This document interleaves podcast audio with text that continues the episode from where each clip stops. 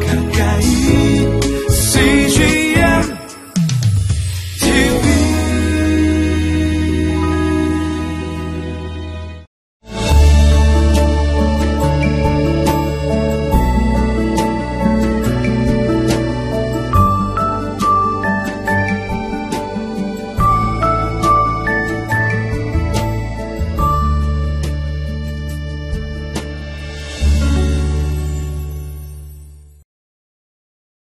하나님은 이스라엘을 복주시는 하나님이십니다. 또한 하나님은 우리를 세상 가운데 복을 유통하는 그 부르심으로 우리를 부르셨습니다. 그러나 그 자격과 그 능력과 영향력을 유지하기 위해서는 하나님의 그 거룩의 기준을 우리가 잘 순종하며 살아야 합니다. 오늘 본문을 통해서 그 하나님의 삶에 대하여 함께 묵상하겠습니다.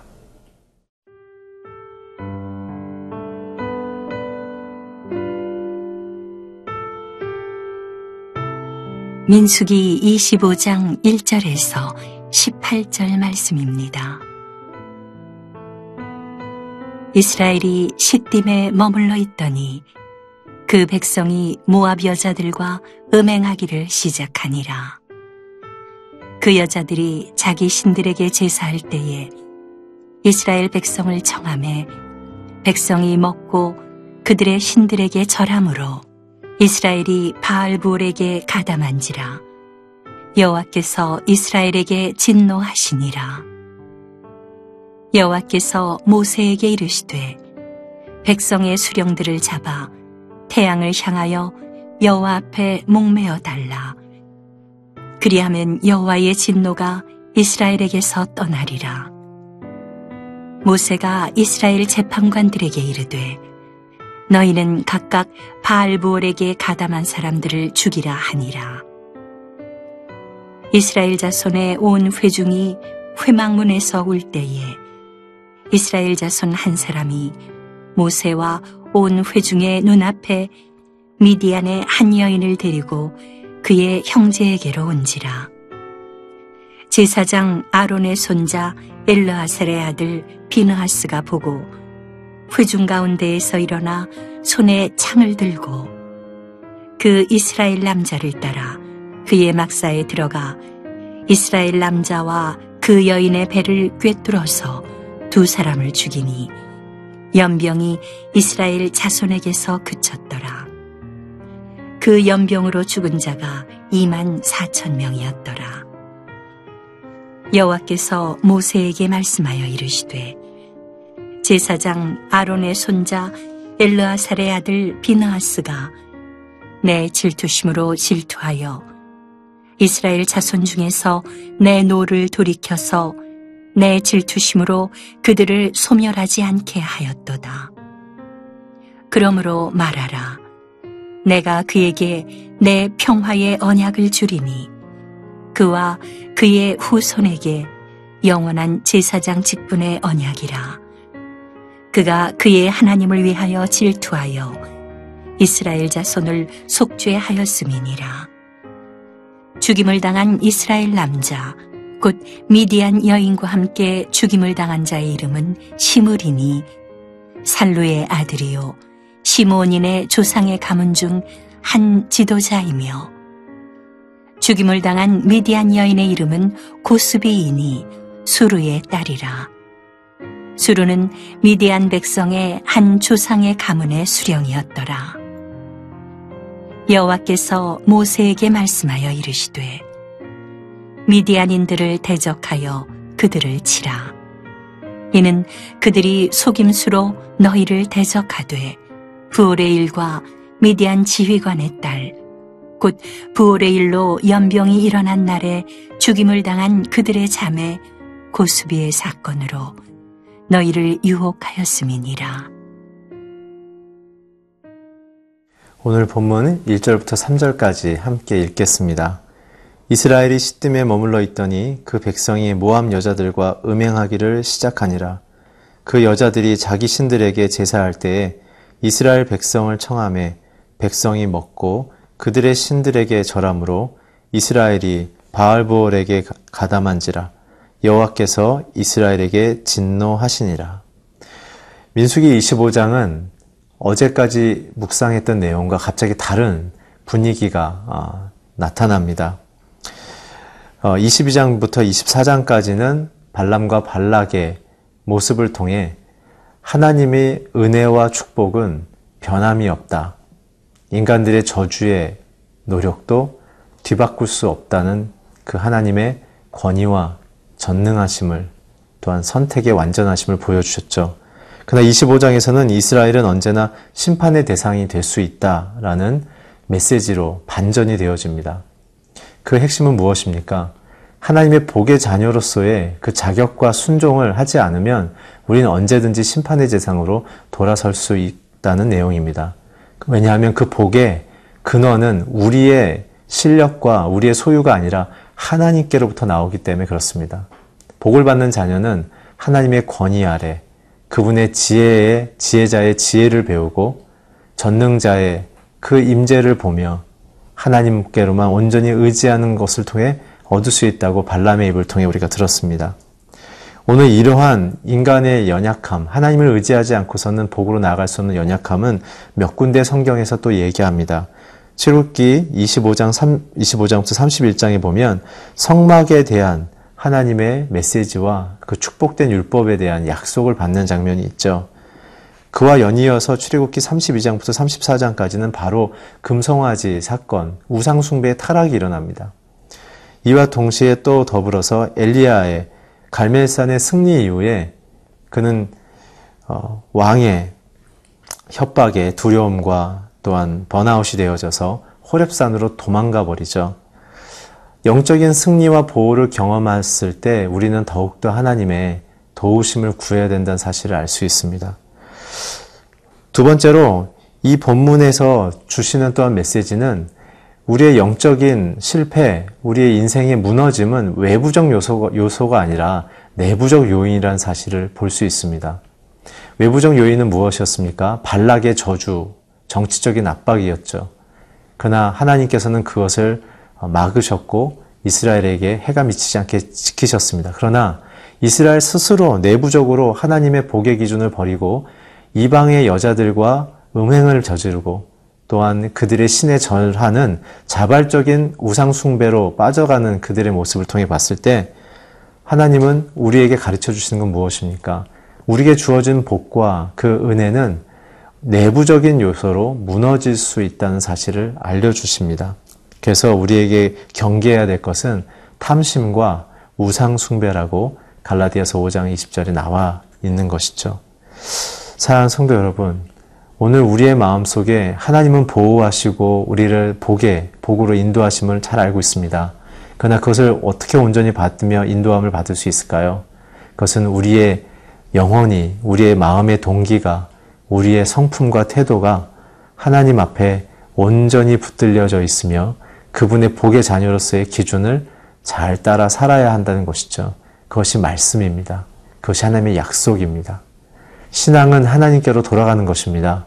신앙은 하나님의 힘을 빌려 무엇을 완성하는 것이 아닙니다.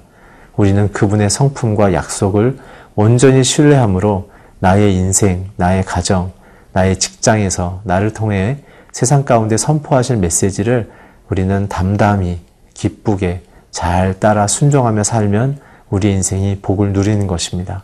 오늘 이런 복된 삶을 저와 여러분이 누리기를 주의 이름으로 축복합니다.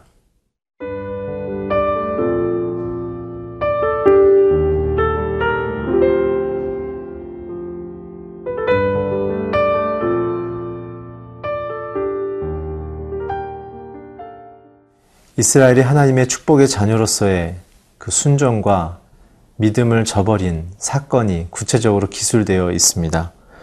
우리 5절부터 9절까지 함께 읽겠습니다. 모세가 이스라엘 재판관들에게 이르되 너희는 각각 바알보올에게 가담한 사람들을 죽이라 하니라.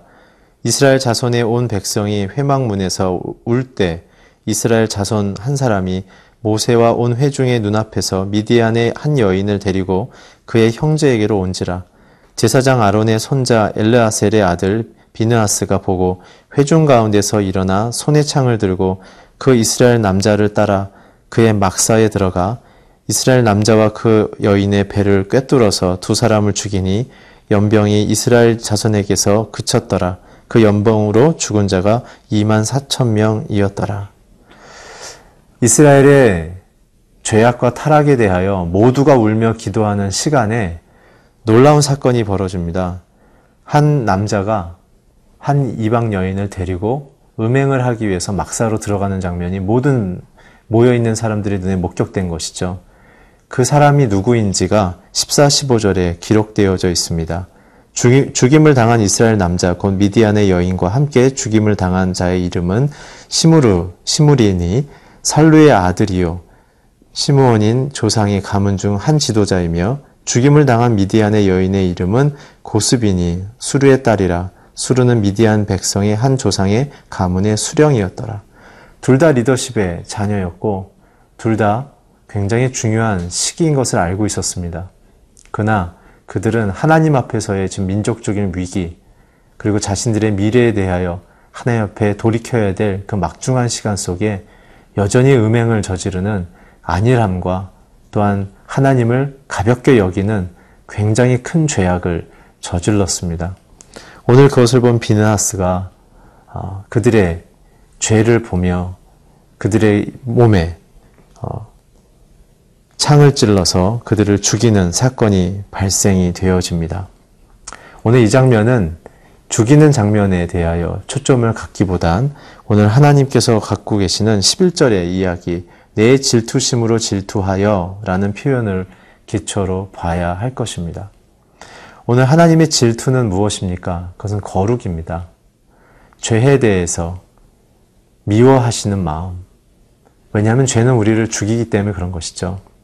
참된 거룩의 정의는 두 가지입니다. 죄에 대하여 하나님의 마음으로 미워하는 것. 죄를 멀리 해야 우리는 영생과 생명을 얻을 수 있기 때문에 그런 것이죠. 두 번째는 그분의 성품대로 살아가는 것입니다. 그것은 우리 인생의 컨텐츠와 성품, 창의성, 가치관을 결정하는 것이죠. 그래서 우리는 세상 속에 하나님의 그 아름다운 성품과 속성을 드러내는 방식으로 살기 위해서는 이 거룩에 대한 훈련과 또한 우리가 우리 자신을 내어 살는 삶이 필요한 것입니다. 오늘 이스라엘에게 있어서는 하나님의 부름이 무엇인지를 분명히 알고 있었으며 그것을 지켜나가는 것만이 자신의 가정과 민족의 미래를 하나님의 뜻 가운데서 아름답게 어, 열매 맺을 수 있는 그러한 길인 것을 알고 있었죠. 그럼에도 불구하고 이런 안일함과 이러한 하나님을 가볍게 여기는 삶의 태도를 우리는 발견하게 되어집니다. 사랑하는 성도 여러분, 저와 여러분의 일상 속에 혹시 작은 일 속에 은밀하다고 생각하는 시간과 장소 속에 하나님이 주시는 복의 자녀로서 그 복을 잃어버릴 만한 유혹과 또한 그 일에 대하여 우리는 어떻게 하고 계십니까? 여러분 기억하십시오. 하나님이 우리에게 약속하신 복은 분명하며 영원하지만 그것을 우리에게 효력 있게 받아 누릴 수 있는 것은 어, 영원하게 보장되어 있는 것이 아닙니다. 우리가 순종할 때만 그것이 우리에게 영향이 있는 것이죠. 회개만이 살 길이며 돌이킴만이 우리가 살아나는 길인 것입니다. 죄를 멀리하며 하나님이 주신 복의 약속 가운데 날마다 승리하는 저와 여러분 그리고 우리의 가정과 이 국가가 되기를 주의 이름으로 축복합니다. 함께 기도하겠습니다. 하나님, 우리의 인생에 주신 이 복의 약속이 영원한 것을 감사합니다. 그러나 우리가 하나님 앞에 온전히 그 복을 받아 누릴 수 있는 순종의 삶과 거룩의 삶을 살 때만이 우리에게 그것이 역사됨을 우리가 믿사오니 하나님 우리의 인생을 주께서 그렇게 새롭게 변화시켜 주시옵소서. 우리의 가정을 깨끗하게 해주시고 국가와 민족을 거룩하게 구별하여 주시옵소서. 예수 그리스도의 이름으로 기도했습니다. 아멘.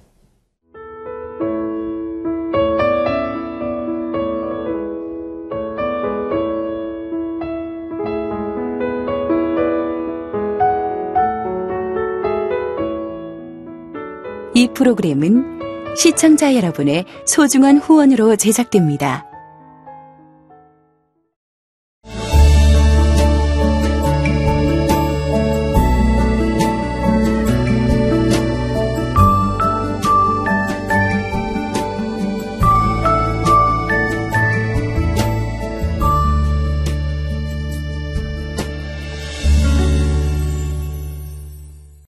여기 있죠? 외로운데?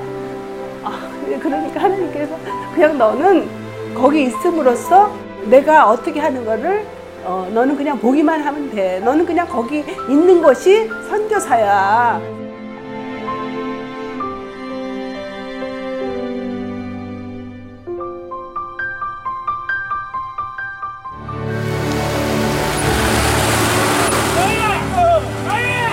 육개월을 그냥 손꼽아 기다리면서 이 산골까지 올까 했는데 드림 컴츄르다.